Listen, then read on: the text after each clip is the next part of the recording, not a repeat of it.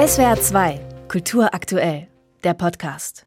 Die beeindruckendste Nachricht zu der Pop Queen Taylor Swift war für mich auf jeden Fall der Swift Quake im Juni letzten Jahres. Die Fans feierten und tanzten bei einem Konzert in Seattle so heftig mit, dass Seismologen der Region ein Beben der Erde registrierten, auf der Erdbebenskala vergleichbar mit dem Wert 2,3. Taylor Swift ist nicht aufzuhalten. Sie ist mit weltweit über 200 Millionen verkauften Tonträgern der größte Popstar unserer Zeit. Das schon seit einigen Jahren. Die US-amerikanische Sängerin und Singer-Songwriterin hält mehr als 100 Guinness-Weltrekorde. Sie ist zum Beispiel die meistgestreamte Frau auf Spotify. Zu ihren Auszeichnungen zählen, und das ist jetzt nur eine Auswahl, 14 Grammys, 40 American Music Awards, was noch niemandem zuvor gelungen ist, und 29 Billboard Music Awards, die meisten bisher für eine Sängerin. Höchste Zeit also, das Phänomen Taylor Swift auch ein bisschen besser zu verstehen. Was erklärt diesen Ausnahmestatus? Wie lässt sich das Phänomen vielleicht auch mit der ebenfalls sehr erfolgreichen Popqueen Miley Cyrus vergleichen? Was haben sie gemeinsam und was kann man an diesen beiden prominenten Beispielen auch über das Aufkommen des weiblichen Superstars heute erfahren? Der Reklam Verlag versucht das jetzt in einer seiner 100 Seitenreihe zu klären und widmet beiden Künstlerinnen jeweils ein Buch und meine Kollegin Philine Sauvageau hat sie für uns gelesen. Hallo Philine. Hi Eva. Erstmal, Miley Cyrus und Taylor Swift sind ja doch sehr unterschiedliche Popstars, privat, aber auch befreundet, erfährt man immer wieder. Lassen sich die beiden wirklich vergleichen. Miley Cyrus ist ja von der Anzahl der verkauften Platten nur halb so erfolgreich wie ihre ja. Freundin Taylor Swift. Schon weit entfernt. Du hast recht, äh, Taylor Swift ist unvergleichlich. Bei ihr gelten andere Maßstäbe. Du hast die Rekorde gerade genannt. Sie hat bis heute 14 relevante Alben hintereinander rausgebracht. Und das muss man erst mal schaffen. Aber es gibt Parallelen. Miley Cyrus und Taylor Swift kommen aus dem gleichen Genre, aus dem Country. Beide haben sich davon entfernt eher in Richtung klassische Popmusik bewegt, teilweise zum Indie-Folk. Und beide binden ihre Fans an sich auf eine ähnliche Weise, nämlich über das authentisch sein. Also ich bin eine von euch, ist so die Kernbotschaft vor allem bei Taylor Swift, die in ihren Texten sehr autobiografisch offenlegt, wie verletzlich sie ist, wie fehlbar sie ist. Und damit erreicht sie nicht nur, aber vor allem weibliche Teenies, also eben über Break-up-Songs wie All Too Well, zum Beispiel über hochintime Abrechnungen mit ihren Ex-Freunden. Und auch Miley Cyrus will weiter so klingen wie der Kern ihrer Fangemeinde, also wie die Leute aus den Farmstaaten, dem Rust Belt, den deindustrialisierten Gegenden der USA, also so deutet das zumindest Dietmar Dart, warum sie ihre Worte immer so ein bisschen verbeult beim Aussprechen und in ihren, also ihrem, ihren Mädchen vom Landakzent beibehalten hat. Das höre sich immer an wie ein Gruß an Leute, die keine Stars sind, also an die normalen Menschen. Nahbarkeit also als Gemeinsamkeit und mit diesem Thema ein Star zu sein, zu dem man aufschauen kann, aber der eben auch scheinbar in der eigenen Liga spielt, mit dem man sich identifizieren kann. Damit erfinden die beiden ja natürlich das Rad nicht neu, aber sie haben das Rad perfektioniert. Das wäre ja jetzt nochmal ein Unterschied zu anderen Kunstfiguren des Pop, wie zum Beispiel Lady Gaga oder Lana Del Rey. Ist das also wirklich diese Facette, dass man als Mensch in den Vordergrund tritt und nicht so sehr äh, über Glamour oder Perfektion? Genau, ich würde sogar noch einen Schritt weiter gehen und den beiden Autoren in ihrer Argumentation folgen. Cyrus und Swift bieten ein großes Resonanzangebot, also ein breites Spektrum, wie man die Texte deuten kann. Ob man sie zum Beispiel als queeres Coming Out liest, wie das bei Taylor Swift gern getan wird. Also das sind sehr deutungsoffene Texte mit vielen Lücken und Leerstellen. Es gibt die Netflix-Dokumentation Miss America. Da ist auch nachzuvollziehen, wie steinig auch der Weg für Taylor Swift ist. Und sie hat sich ja jetzt zum Beispiel auch irgendwann dazu entschieden, sich auch politisch zu positionieren, auch im Wahlkampf gegen Trump sich zu positionieren. Wird auf diese Politisierung äh, plötzlich dieses Country-Mädchens in diesen Büchern eingegangen? Ja, vor allem bei ihr. Dieses politische Coming Out kam ja relativ spät. Sie hatte sehr lange, viele Jahre sich immer gewehrt, sich als Künstlerin auch politisch äh, zu äußern überhaupt, zum Beispiel eine Wahlempfehlung zu geben und ist dann aber im Laufe der Jahre ab ungefähr 2018 hat sie sich da gewandelt. Also hat sich klar als Gegnerin von dem damaligen US-Präsidenten Donald Trump geriert und genau, also diese Entwicklung, zumindest von Taylor Taylor Swift ist auf jeden Fall ein großes Thema, ja. Kommen wir nochmal auf die Fans zurück, die sogenannten Swifties. Auch aus dem Bereich der LGBTQ-Community gibt es ja sehr, sehr viele Swifties. Sie feiern Partys, sie feiern das als Safe Space.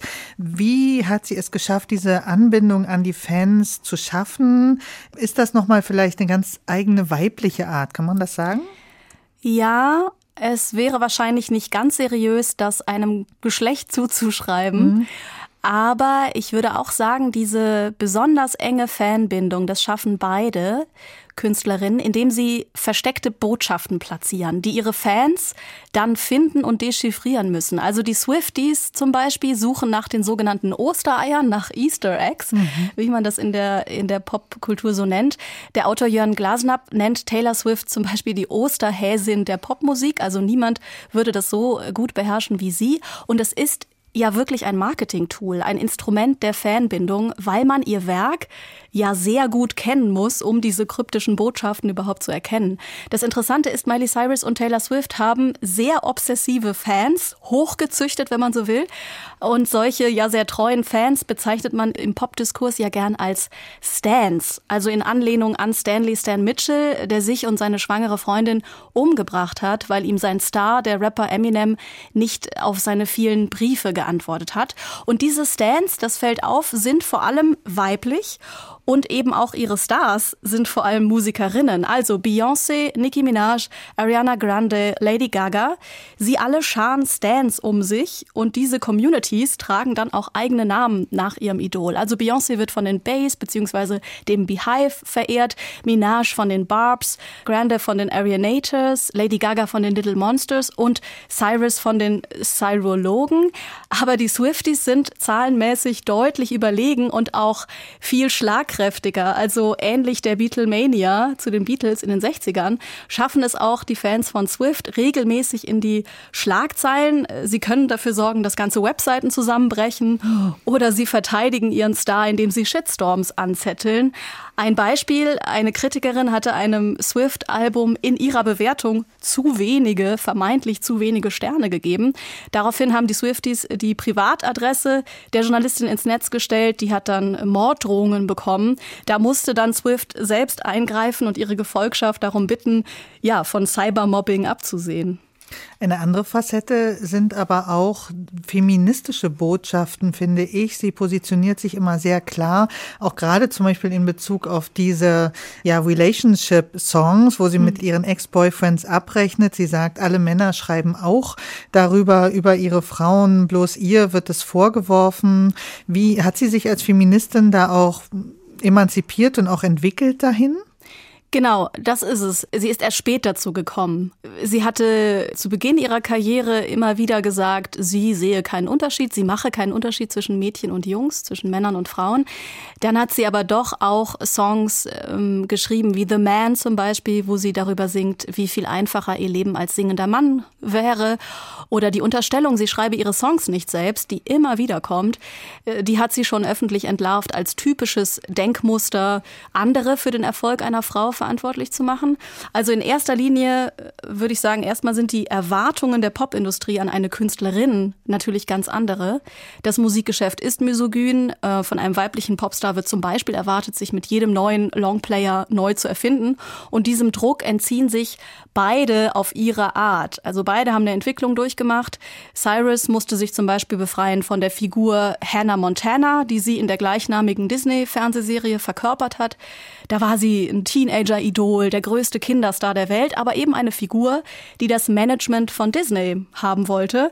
Und davon hat sie sich emanzipiert. Äh, jetzt arbeitet sie wieder mit dem Konzern punktuell zusammen, aber eben unter ihren Bedingungen. Und so ähnlich sieht man das auch bei Swift. Bestes Beispiel, sie hat ihre ersten sechs Alben neu aufgenommen, weil die Rechte an den Originalaufnahmen an einen Mann verkauft wurden, der auch Kanye West, also so ihren Gegenspieler, vertritt. Und durch diese Neuaufnahme hat sie die Kontrolle über ihr eigenes Schaffen wieder zurückerlangt. Ist denn jetzt zum Abschluss das alles, was wir jetzt besprochen haben, in diesen beiden Büchern aus der Reklamreihe 100 Seiten zu erfahren und sind die lesenswert oder empfehlenswert aus deiner Sicht?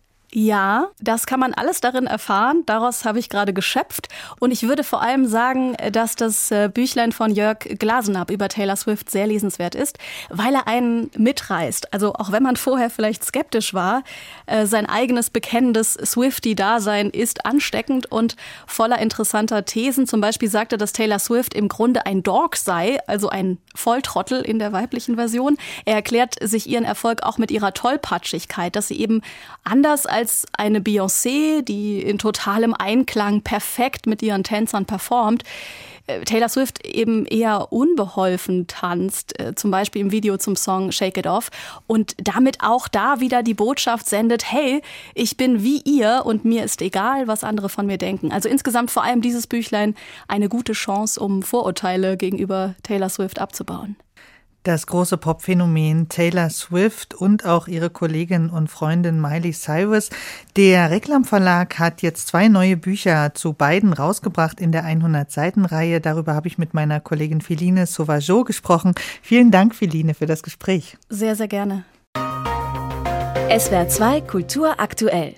Überall, wo es Podcasts gibt.